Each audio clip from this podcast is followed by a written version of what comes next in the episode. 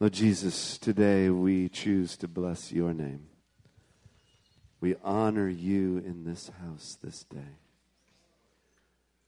Lord, we are here in your presence today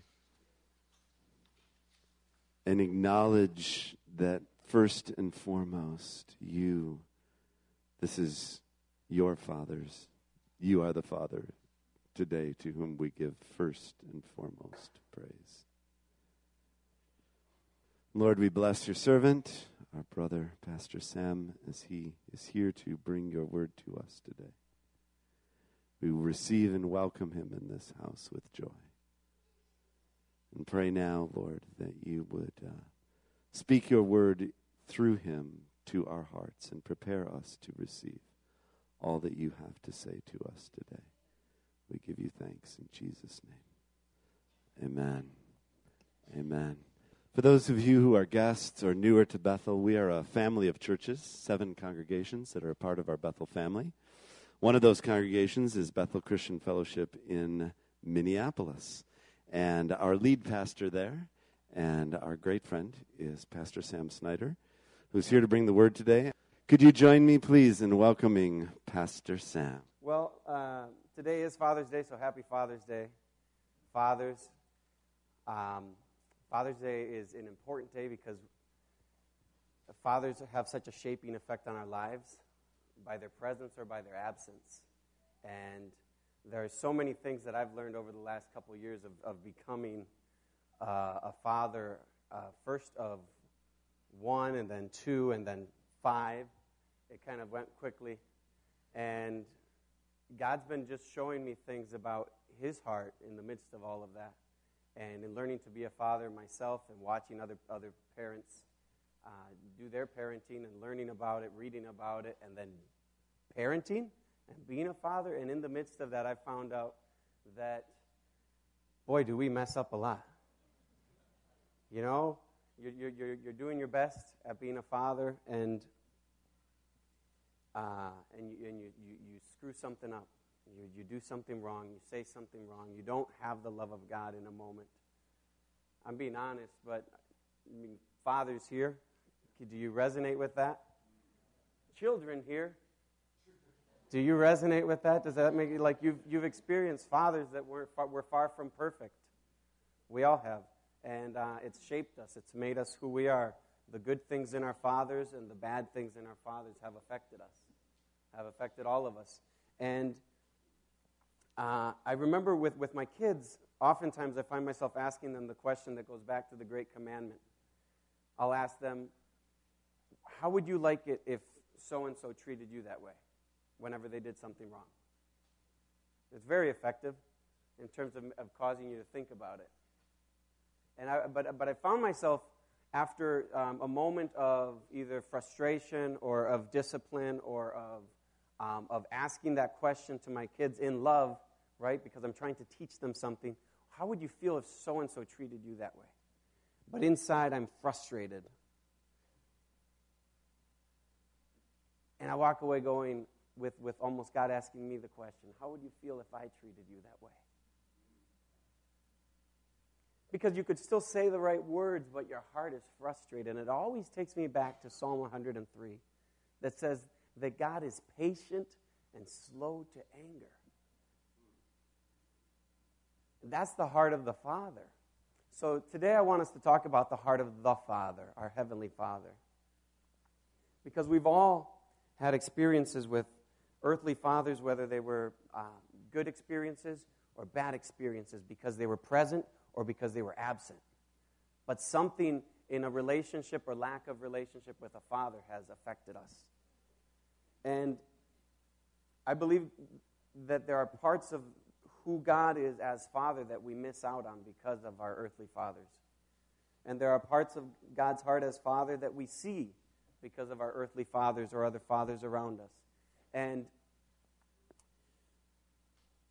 the other day, I, I read a story about two volunteers a, that were working in a prison ministry, and it was their first year doing it. And Mother's Day came along, and they decided, like, hey, this would be a good way to connect with some of these inmates. Let's have them write letters for their moms. Let's bring um, cards for Mother's Day.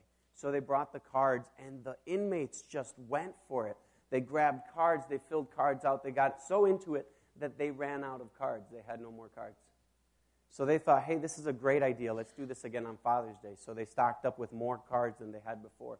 And they went to the same people and they said, all right, you know, this is what we did last month. Now we're going to do this for Father's Day. We're going to write cards to your fathers. Who wants to start? And nobody moved.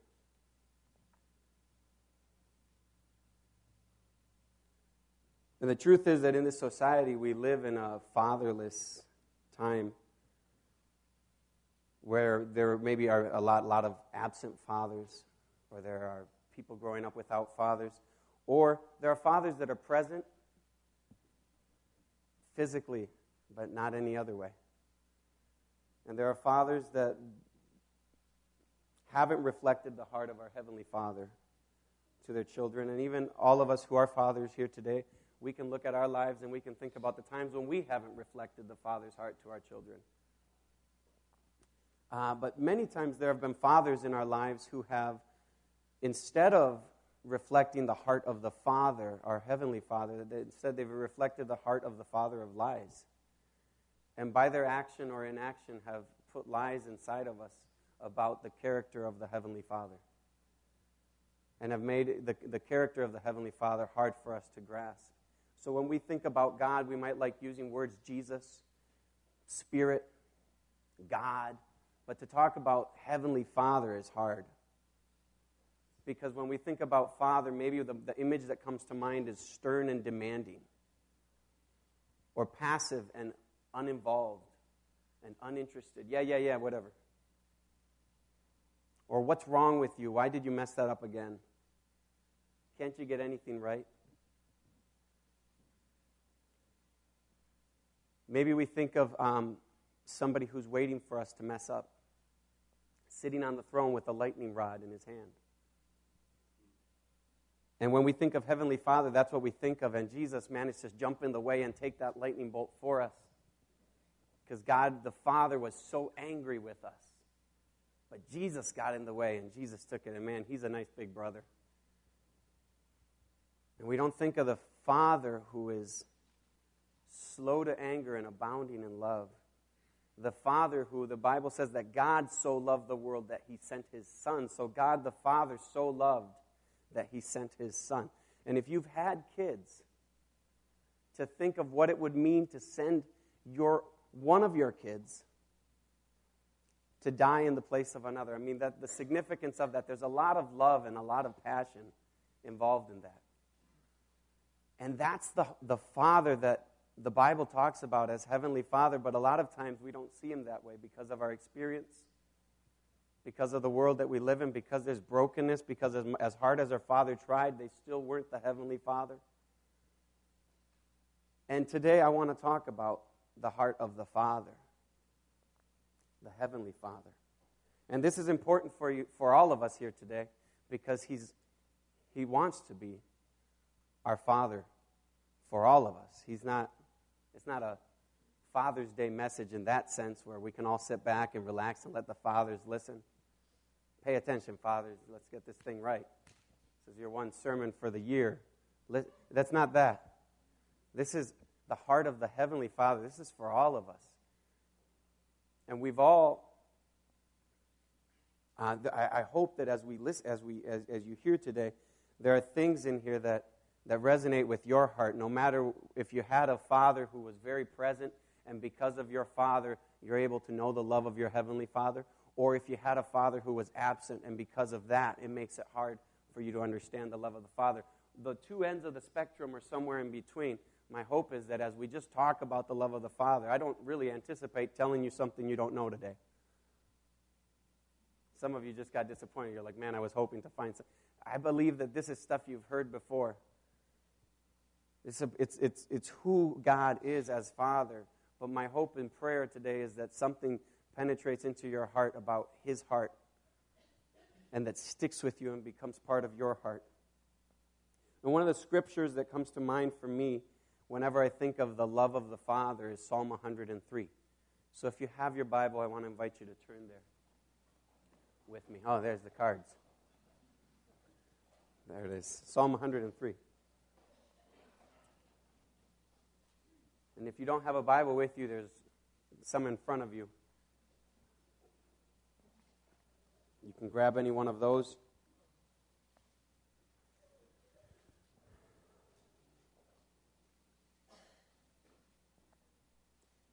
And Psalm 103 for me paints uh, the picture of a God who is intimately involved in our lives, of a, of a God who is active, not passive, a God who is seeking to give and pour himself out for his children, a God who brings forgiveness, a God who brings restoration, a God who brings life, a God who's full of grace and mercy and compassion. And it goes like this Praise the Lord, O my soul, and all my inmost being, praise his holy name. Praise the Lord, O my soul, and forget not all his benefits, who forgives all your sins and heals all your diseases, who redeems your life from the pit and crowns you with love and compassion, who satisfies your desires with good things so that your youth is renewed like the eagles. The Lord works righteousness and justice for all the oppressed. He made known his ways to Moses, his deeds to the people of Israel. The Lord is compassionate and gracious, slow to anger, abounding in love. He does not treat us as our sins deserve, or repay us according to our iniquities. For as high as the heavens are above the earth, so great is his love for those who fear him. As far as the east is from the west, so far has he removed our transgressions from us. As a father has compassion on his children, so the Lord has compassion on those who fear him. That's one of the scriptures that kept bringing me back. As a father has compassion on his children, so the Lord has compassion on his children. So that for me, that reminder, we'll keep, we'll keep come, we'll come back to Psalm 103, but the reminder that as in, in being a father, it, it opens up my eyes more to how much God loves and cares about me. And in looking at God and how much He loves and He cares and what He does, and looking at Him as the model, it in turn comes back to me and goes, Wow, God, that's the type of father I want to be. I want to have your heart. For he knows how we are formed, he remembers that we are dust. The life of mortals is like grass, they flourish like a flower of the field. The wind blows over it and it is gone. And its place remembers it no more. But from everlasting to everlasting, the Lord's love is with those who fear him, and his righteousness with their children's children, with those who keep his covenant and remember to obey his precepts. The Lord has established his throne in heaven, and his kingdom rules over all.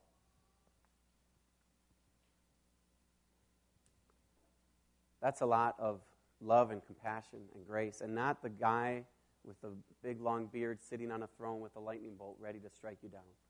Not the God who sits, who creates everything and then walks away and says it'll take care of itself. Now that I've set it up, I've created it. It can handle it on its own. But a God who's intimately involved and feels with us. So, a couple things about the heart of the Father. There's so much. I mean, you could look at a bunch of scriptures and find different aspects of the heart of the Father. So I'm, I do not intend to be to give you the exhaustive study of the Father's heart today, because one, it would be really, really long, and we would be all over Scripture, and we'd still miss it. But a couple things that I see in this scripture, and then I want to take us to another story that illustrates it, are these things. First off, the heart of the Father is a giving heart. He gives generously. I just told you a couple minutes ago that scripture that so many know God so loved the world that he gave. He gives and he gives generously. Verse 2 in Psalm 103 tells us that not to forget any of all of his benefits all of his benefits. He gives so much to us, and he gives so generously. Tells us here that he forgives. Verse 3 says he forgives all your sins and heals all your diseases. Verse 11 For as high as the heavens are above the earth, so great is his love for those who fear him. As far as the east is from the west, so far has he removed our transgressions from us. He forgives completely. It's not a partial forgiveness, and maybe in your experience of what a father does is a partial forgiveness or a conditional forgiveness. If you feel bad about it long enough, And it's amazing how those little lies can get into our lives, into how we operate. Like I've seen it with my kids, which makes me go, man, what am I doing that creates that inside of them? That they think that they have to earn forgiveness. The words I'm saying are such that you would think they wouldn't get that impression. What am I doing? Because I want them to walk away.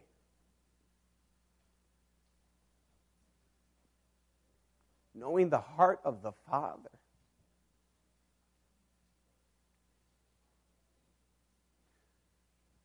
Tender hearted, as far as the east is from the west.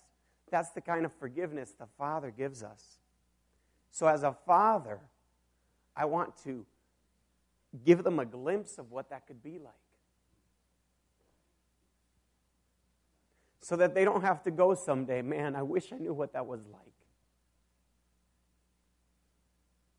And you may be here today and you may be going, I, may, I wish I knew what that was like.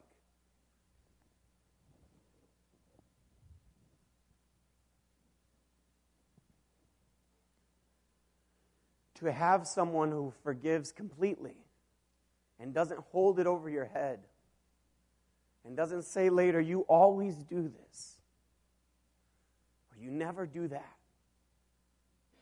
But that's the Father that we have. He forgives completely, he removes it from us. Man, as high as the heavens are above the earth, so great is His love for those who fear Him. We read a book in our house we try to be pretty intentional with the books that are around the house, but there's one book that that's called I Love You So. And in it, it says, I love you so. How much is so? Way, way more than you know. Really simple. Um, but our kids got into the thing of, I'm sorry of doing this, right? We do way, way more than you know. It was a really easy connection to show them about the love of God in that, the cross in that. So we've talked about the love of God, we've talked about the cross. It's way, way more than you know. But then one of my kids got into that. Well, if this is way, way more than you know, what if I stretch it back farther? so they're like, I love you so. How much is so? way, way more than you know. And they're like touching their fingers in the back. And I'm going, what are you doing? And they're like, way, way more than you know.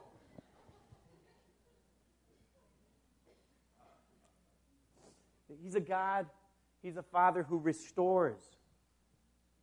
And He restores graciously. Verse 4 says, He redeems your life from the pit. From the deepest places, He redeems you, takes you out of the miry clay out of the pit, out of the junk that you get stuck in, out of the dirt. He takes you out of that. And not only, he doesn't just take you out and go like, all right, now I saved you. I fixed the problem. I'm going to go away. But he takes you out of that place and crowns you with love and compassion. Now, the picture of going from a muddy pit to getting crowned with love and compassion.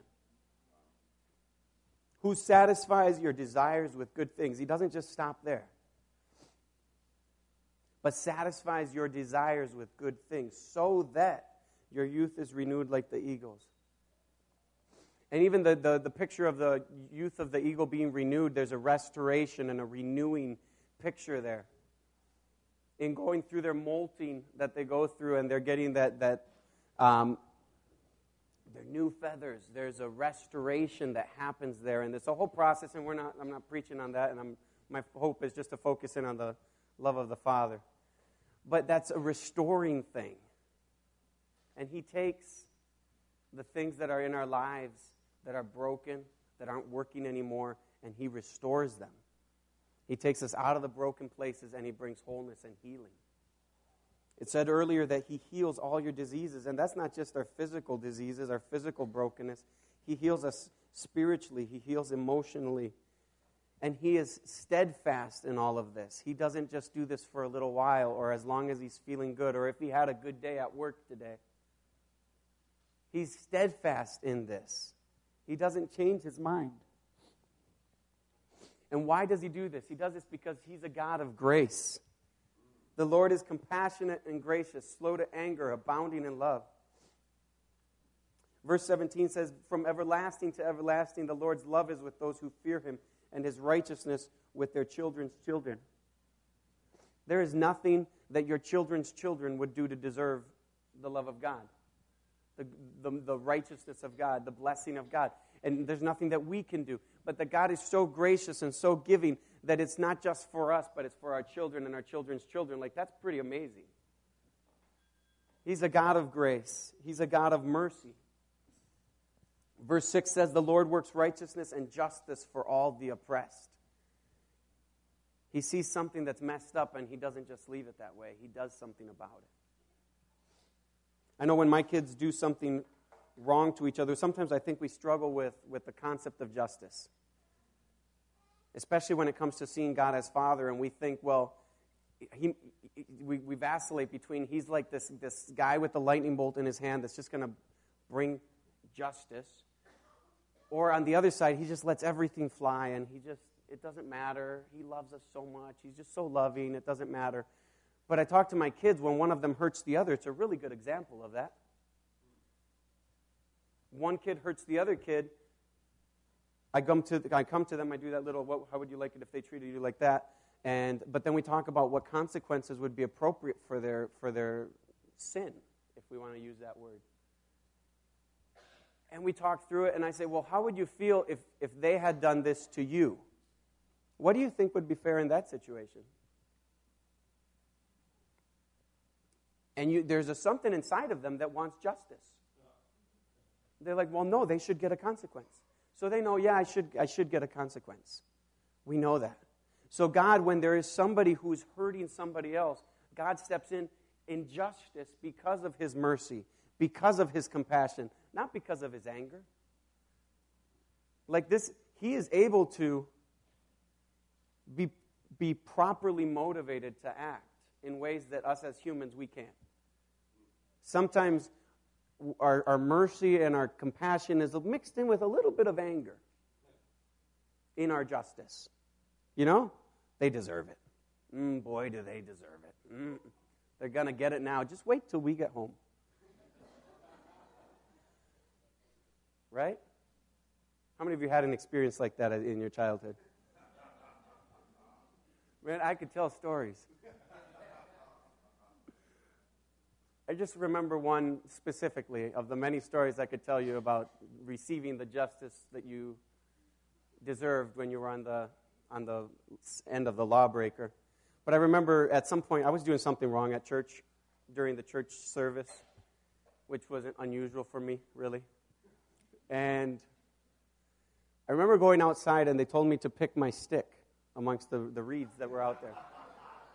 Well, let's just say it's a wiser thing. Kids, listen. It's wiser to pick a thicker stick than a smaller stick. The smaller the branches, the more it stings, just so you know.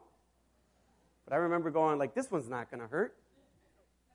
Turns out, skinnier they are, the harder they hurt. Uh, lesson learned. But sometimes our, our justice as, as, as people, when some, somebody wrongs us, and we can feel that God needs to bring justice, but the way we're thinking isn't with compassion or mercy. It's God strike them down.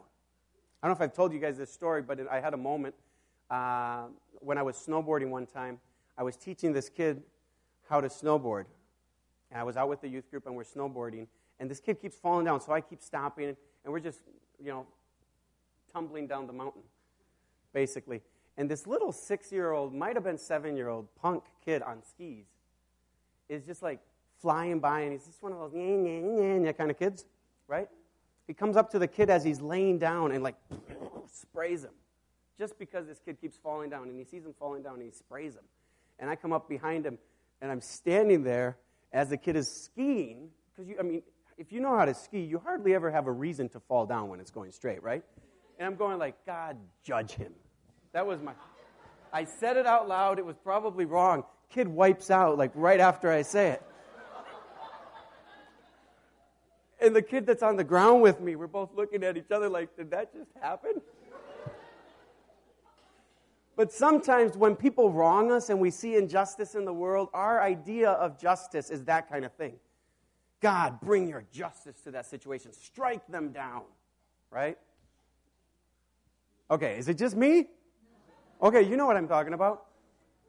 But do we ever stop and go, like with the kids, and switch sides? And go, man, what if I was that person that was doing what, what, was wrong? What would, what would I want God's justice to look like in my situation? Man, I would want him to be compassionate. I would want him to be merciful. I would want him to tenderly come and take me by the hand and show me what I'm doing wrong. And it's, it's, it's a great thing, it's a powerful thing that it says here that he doesn't treat us the way our sins deserve. Verse 10 He does not treat us as our sins deserve or repay us according to our iniquities. Thank God. But that heart of the Father isn't just for me. It's not just for us here in this room. It's for everybody we come in contact with. It doesn't say as long as you're a Christian, he won't treat you as, you know, it doesn't say that. Compassion. His justice is found in his compassion and in his mercy. As a father has compassion on his children, so the Lord has compassion on those who fear him. For he knows how we are formed, he remembers that we are dust. He can come alongside and feel with us. That's what compassion would, would mean, is to feel with someone. He can come alongside us because he knows that we are dust. He realizes who we really are. It's almost like if you're an adult and you look at a child who's messing up in some way or another, you can have a moment of compassion and realizing they're just a kid. Some of us need to have that moment more often. Or we can look at somebody that's, that's doing things that are broken and hurting other people, and we can almost want that lightning bolt to come down, but we can stop and have a moment of compassion and try to realize that they are dust. Try to realize that they are broken. Try to realize that maybe they're doing this because they're hurt. Maybe they're treating me this way because of some situation in their life that I don't know about. Maybe they had a really bad day and that's why they said that. And they didn't mean it. That's thinking with compassion. Trying to, to switch sides and be in their shoes for a minute and go, and go, well, you know, I guess maybe, maybe what I said could have made somebody mad. Because we always have really good intentions, right? Like, our motives are always pure, but everybody else's motives seem a little tainted, don't they? But to take a moment, have a heart of compassion, and switch places and go, how, how would I react if that was me? And switch, switch places. Well, God did that in Jesus. He came and He took our place, literally on the cross, dying for us, but He also came and lived as a human. And He can say, I know what it's like.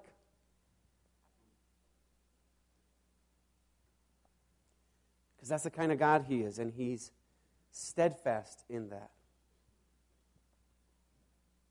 He's steadfast in His love and mercy, in His grace. So, the story I want to close with is a story you've heard before, and once again, I'm not going to teach all the details of the story because you probably know them already and you can teach them to me. But it's in Luke chapter 15. I was looking through the Bible for a story of a loving father I spent a really long time looking for a story of a loving father, and guess what? I couldn't find one. Because most of the stories about fathers in the Old Testament involved a father that did this right, but totally screwed up on this part. And they did this thing right, but they totally screwed up on this thing. I couldn't find a story in the Old Testament, and some of the Bible scholars here might be able to, to find a better one for me I couldn't find one that illustrated the heart of the Father. Even in these three areas that, that, that, I'm saying, these are three things that I see of the heart of the Father. I couldn't find one. But I did find fathers that did a good job of being fathers, and I did find a lot more that didn't. You know what that gives me? That gives me hope. Gives me lots of hope. I mean, Samuel was raised without a father, and the father figure that he was raised under was a bad one, whose own biological sons totally missed it. And yet Samuel had an encounter with God. And he was able to he was able to follow God. Didn't really pass that on to the next generation, but you know, at least at least his life was right because he had an encounter with God. And I think of the fact that now we can come here as mothers, as fathers, as brothers and sisters, as children, and we can come here and know that God no longer wants to just be upon us, but He wants to be in us. Man, the chances of us being, doing a better job of having the heart of our Heavenly Father is huge because the Holy Spirit is in us. So we can look at some of the examples of the Old Testament and go, man, thank you, God, that you can give me wisdom to not repeat what what they did. Thank you, God, that you can give me power to not live that way. Thank you, God, that you can give me grace to demonstrate your love to my kids, to my brothers, to my sisters, to my parents, to my neighbors, to my coworkers. Thank you. He, he can actually put his love inside of me in a way that wasn't happening that much in the Bible. So that's kind of encouraging. Usually we look at the Bible stories and we go, man, I got to be more like David. I ever see a giant, I'm going to make sure that I pick up some stones and I run right at that giant and, I like take him out. And we look at the Bible stories and it kind of discourages us sometimes or it motivates us to like either we're really going to go for it or man, I could never do that. Cool thing is most of the Bible stories related to the heart of the Father, good thing for us. We can look at those and go, man, we can have the heart of the Father in a better way than they did. I don't know if that's encouraging to you, but it's encouraging to me. Sometimes we can look at our lives and we can go, man, as, as a son, as a father, as a brother, as a sister, as a mother. I keep dropping the ball in this area. I keep screwing up. I'm never going to whatever, whatever it is that you're aiming for.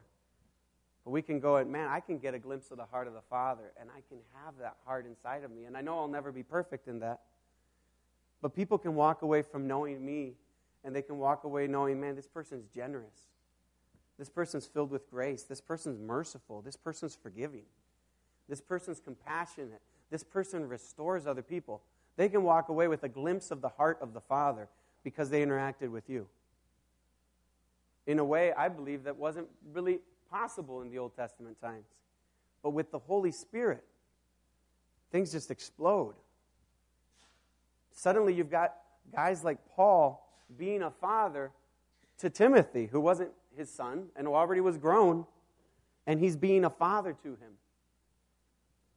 You've got people caring for each other where, where, where families are taking in children and they're being families for them. And, and um, Priscilla and Aquila are taking in Apollos and they're being his spiritual parents in that sense, and they're training him. Stuff is happening that didn't really happen before because the heart of the Father can be in us through the Holy Spirit. So, the only really good example I could find of the heart of the Father was the story that Jesus told in Luke 15 where he, where he talks about our Heavenly Father using this story. In Luke 15, 11 through 32, he says this. So if you have your Bibles, you can follow along with me. There was a man who had two sons. The younger one said to his father, Father, give me my share of the estate. So he divided his property between them. Not long after that, the younger son got together all he had, set off for a distant country, and there squandered his wealth in wild living. After he had spent everything, there was a severe famine in that whole country, and he began to be in need. So he went and hired himself out to a citizen of that country, who sent him to his fields to feed pigs.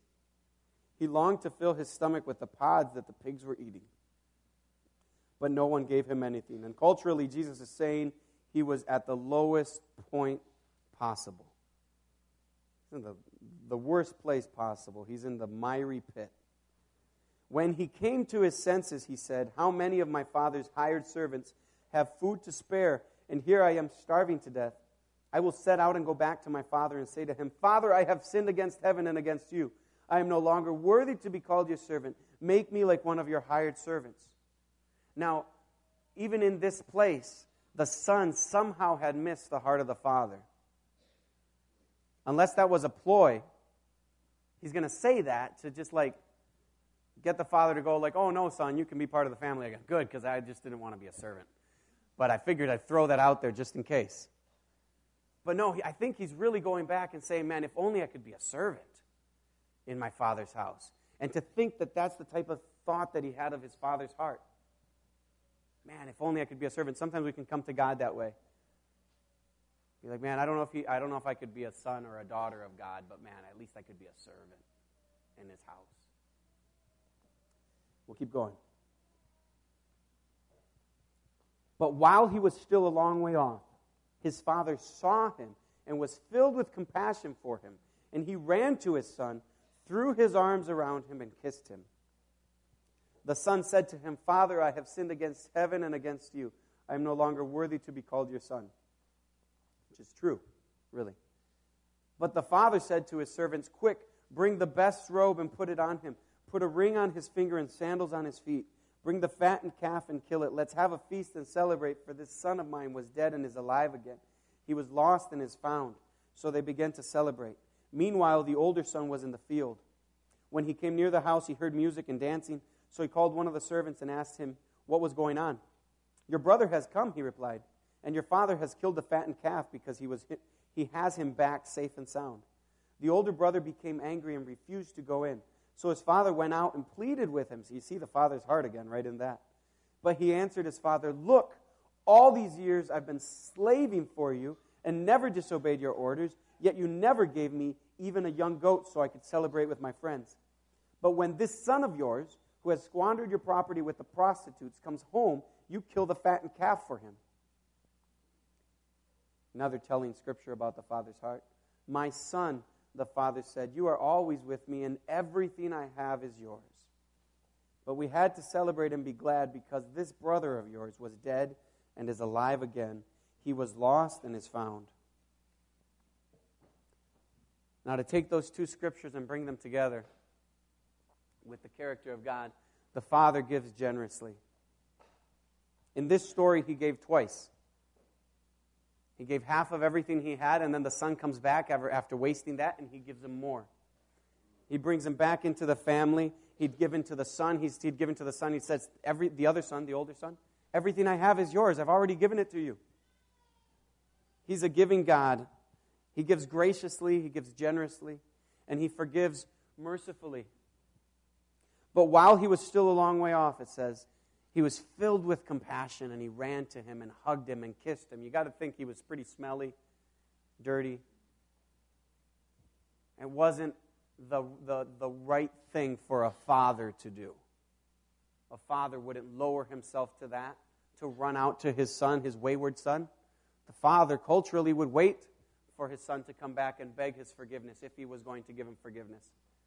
The expectation might have been that if he did get forgiveness, forgiveness meant you get to be a slave in the house. You get to be part of the family on one level, but you don't get to be what you used to be. You don't get to have the ring on your finger that says you're part of the family. You don't get to be dressed like us. And yet, he forgives him mercifully, he forgives him completely. You could even add that the, the heart of the Father loves passionately. And he restores compassionately when he brings the best robe and puts it on him, ring on his finger, sandals on his feet, has a party to welcome him back. He's telling the whole neighborhood, he's telling the whole city, my son is back. And this is something to celebrate about. My son is my son. He's not disowned.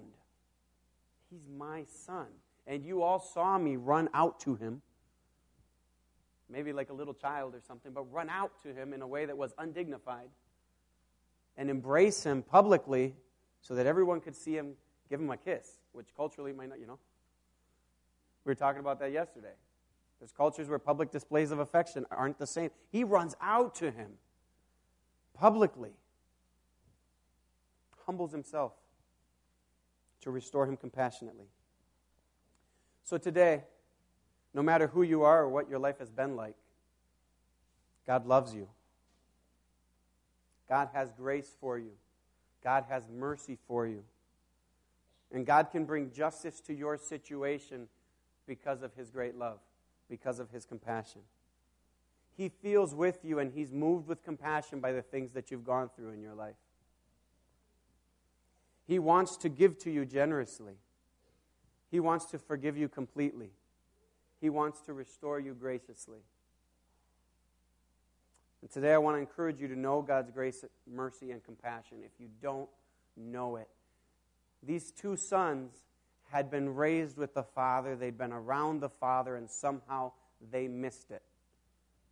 Which, as a father, is also an encouragement to know that we can do all that we can do to show, show, show kids the love of God and show other people the love of God around us, your neighbors, your coworkers. We can do all that we can do, and still they might miss it. That doesn't mean, well, I'm not going to try.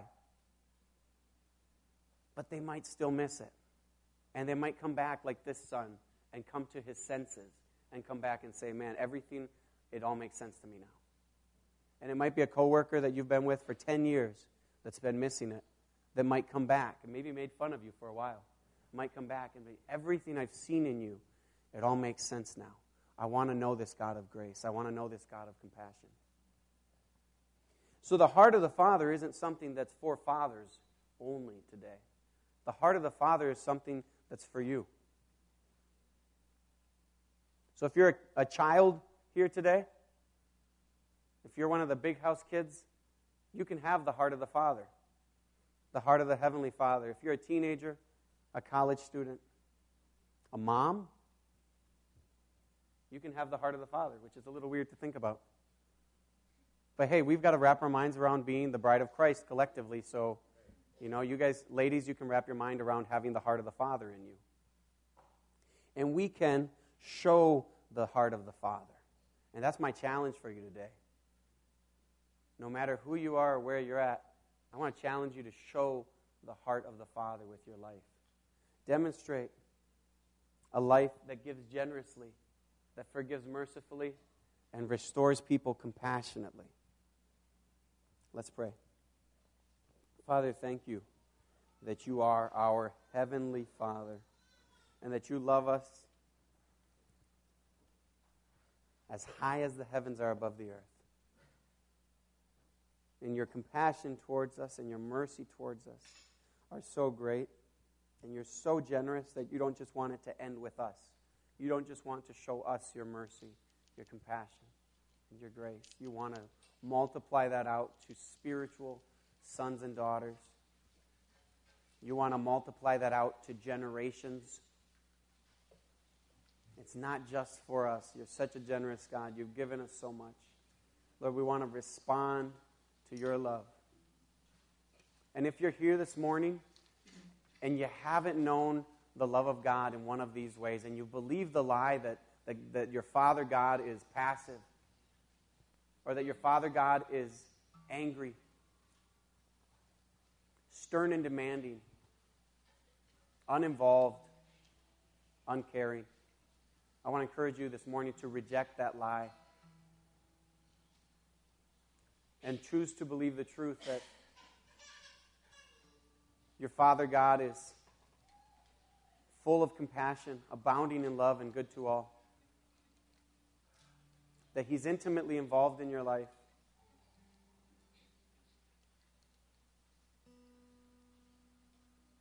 And that He's patient with you. And if you're here uh, as a father this morning and you feel that you've, you've failed at showing the, the heart of the Father to your children or to your grandchildren. And you're going, man, I've failed. I want to remind you that He's a God of restoration. And He can start now and He can restore the years that the locusts have stolen.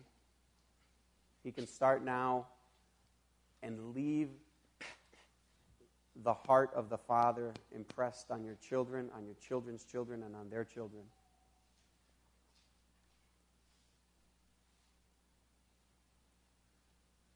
But this morning, in whatever way it is that you need to receive the love of the Father, I want to encourage you to do that. Ask Him to reveal Himself in that way.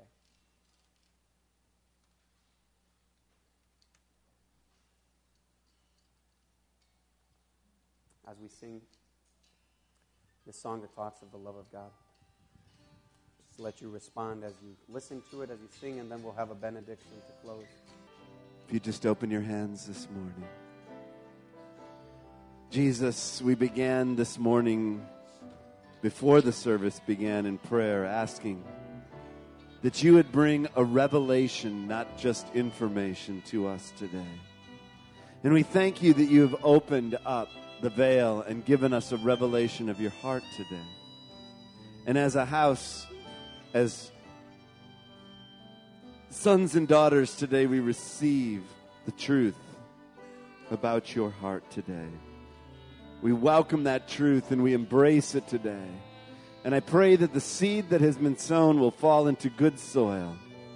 And that, Lord, it will raise up a harvest of transformation in the souls and lives of your people. And now, with hands open, I pray that you would be filled afresh this very day with the immeasurable love of God the Father, with the irresistible mercy and grace of Jesus Christ the Son, with the inexhaustible strength and power, comfort and hope of the Holy Spirit be with you and yours. As you go from this house to yours, I pray that as you go, sent to make disciples of all nations, that the banner of his favor and goodness will be over your lives. And until we meet again, either in this house or in our eternal home, I bless you, people of God. And I pray that his love and mercy will chase you down every day of your lives.